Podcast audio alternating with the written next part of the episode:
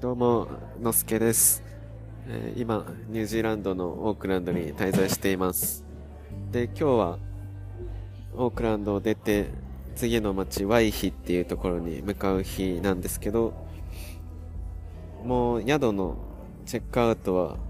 済んでしまって、ちょっとバスの出発まで時間があるので、この Wi-Fi が使える今、ゲストハウスのラウンジみたいなところでちょっとゆっくりしています。あの、せっかくなので、オークランドがどういうところだったのかっていうのだけ最後に残して、オークランドを出発しようかなと思ってます。えーまず、えー思ったことというか、気候ですね。気候に関して言うと、結構、時間によって天候が変わるっていうのが、まあこれがオークランドだけの特徴かわかんないですけど、ありますね。1時間ぐらい経ったら雨が降ったり止んだりするっていう。で、あんまり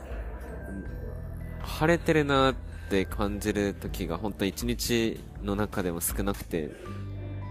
一日の、まあ、どこかであったら嬉しいなっていう感じです。で、まあ、雨っていうか、曇りの感じが多いので、結構寒いかなって思うんですけど、あの、今は日本の本当に秋ぐらい、秋終わりぐらいの気温かなって感じです。一応木に生えてる葉っぱとかは全部落ちちゃったりとか、色が変わってもうほぼ落ちるぐらいの木がたくさんですね。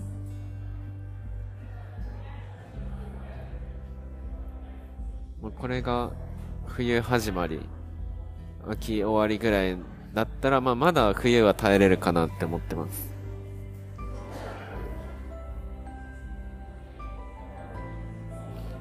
で、あの、ニュージーランドに来て、もう結構慣れちゃったんですけど、ちょっとびっくりしたのが、自転車よりもキックボードの方が多いですね。みんな結構キックボード、電動キックボードみたいなのに乗ってる人が多くて、それに乗って移動してます。結構楽しそうですよ、めちゃくちゃ。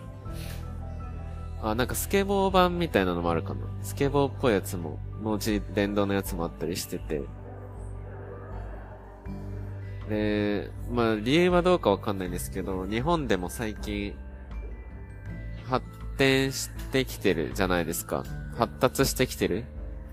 けど、あんまり、こう、使おうってなってる人って、そんないないんかなっていうのと、あと多分、戻す場所とか、借りる場所っていうのが限られてるんじゃないかなって思うんですけど、まあ借りたことないんで全然わかんないですけど、あの、ニュージーランドって、めちゃくちゃその辺に散らばってるんですよ。おそらく、あの、アプリで連動させてて、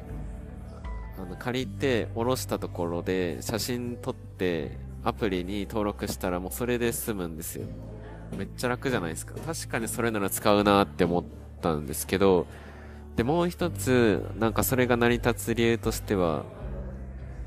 あの、歩道が広いですね。どういうことかっていうと、そのキックボードを適当に道端に置いといても、そんなにめちゃくちゃ邪魔になんないっていう。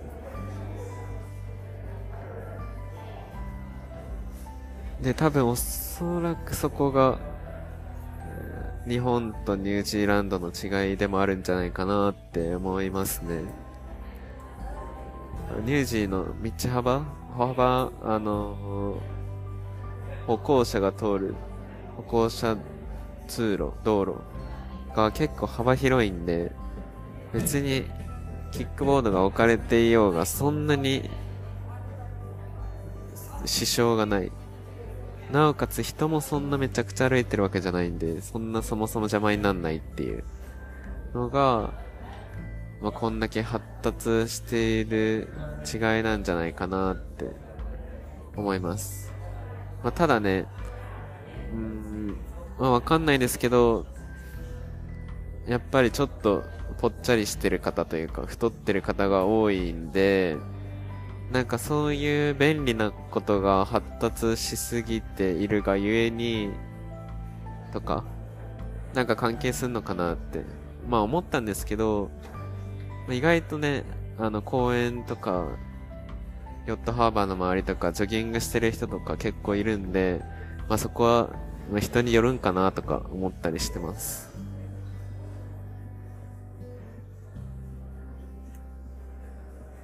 で、あの、日本と同じ左車線右ハンドルなんですけど、ちょっと信号が違くて、右折だけできるときとか、左折だけできるときとか、結構、信号をちゃんと見ないと自分って今進んでいいんかなって判断しかねるんじゃないかなって思ってて、ちょっとね、運転するってなった時には勉強しないとなって思ってます。その、ニュージーランドの車事情あと一回、そのニュージーランドらしいというか、ベジタリアンの店に行ったんですけど、やっぱ、まあ、そこの店がかもしれないですけど、高かったっすね。まあ、オーガニックのすごいこだわっている食材を使ってるからかもしれないんですけど、サラダとかだけでも2500円ぐらいしたんですよ。で、それにコーヒーとか頼んだらもう3000円ぐらいみたいな。いや、高ーと思って。しかも、あのー、まあ、サラダなんで、味が、野菜なんですよ。まあ当たり前かもしれないんですけど、なんかもうすごい、おしゃれな味すぎて、うーん、ちょっと難しかったっすね。あ、もちろん、あの、野菜自体は美味しかったんですけど、うん、これをずっとは食べていけないなって思いましたね。まあ、あの、スーパーとか行ったら、あの、すごい、いろんな野菜とか果物とかもいっぱい売ってるんで、全然自炊はできるとは思うんですけど、あの、自炊ではちょっと自分の好きなものを食べれるように作っていきたいなと思ってます。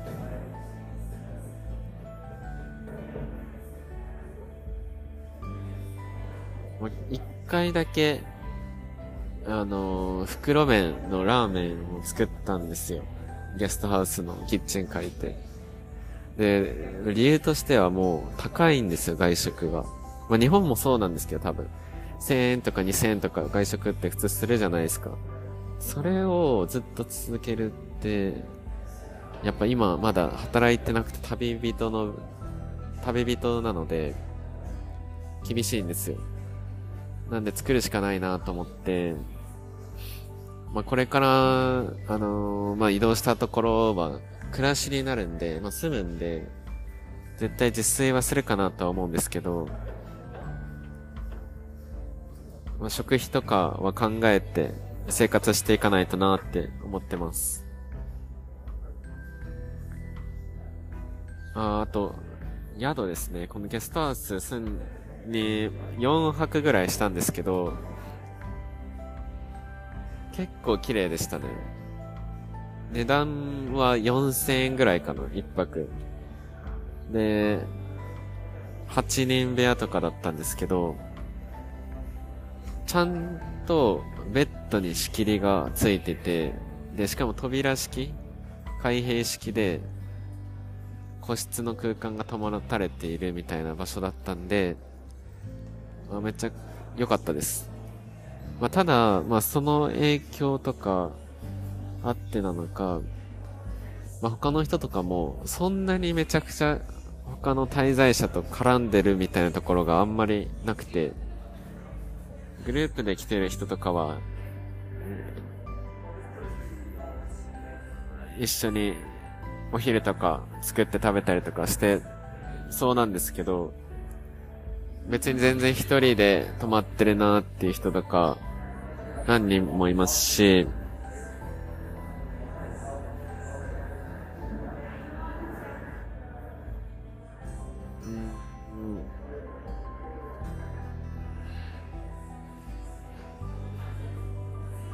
まあ、ゲストハウスだからといってね、必ずしもこうコミュニケーションが生まれるわけではないってことはまあしてたんで、まあこんなものかなとか思いつつ、まあとは言っても、自分的にはニュージーの生活にまず慣れるっていうところが目標だったので、まあ逆に一人の空間っていうのがちゃんと保てたので、まあ、ここからは移動してコミュニケーションいろいろ取っていけたらいいかなと思ってます。こっから、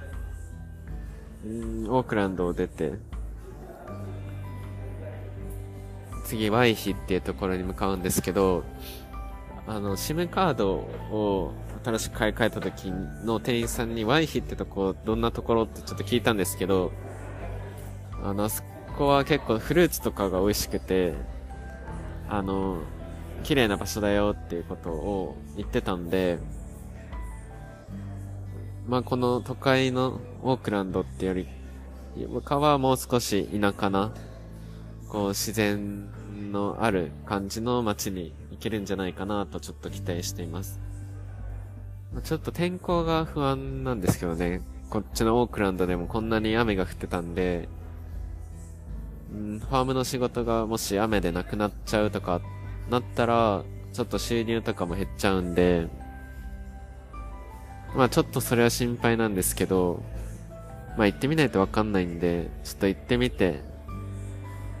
また色々感じたいなと思ってます。すごい、オークランドは綺麗で、綺麗な都市って感じでした。結構住みやすくて良かったです。まあ多分また、うん、1年ぐらい行ったら来るんじゃないかなって思ってます。全然、本当は近くに、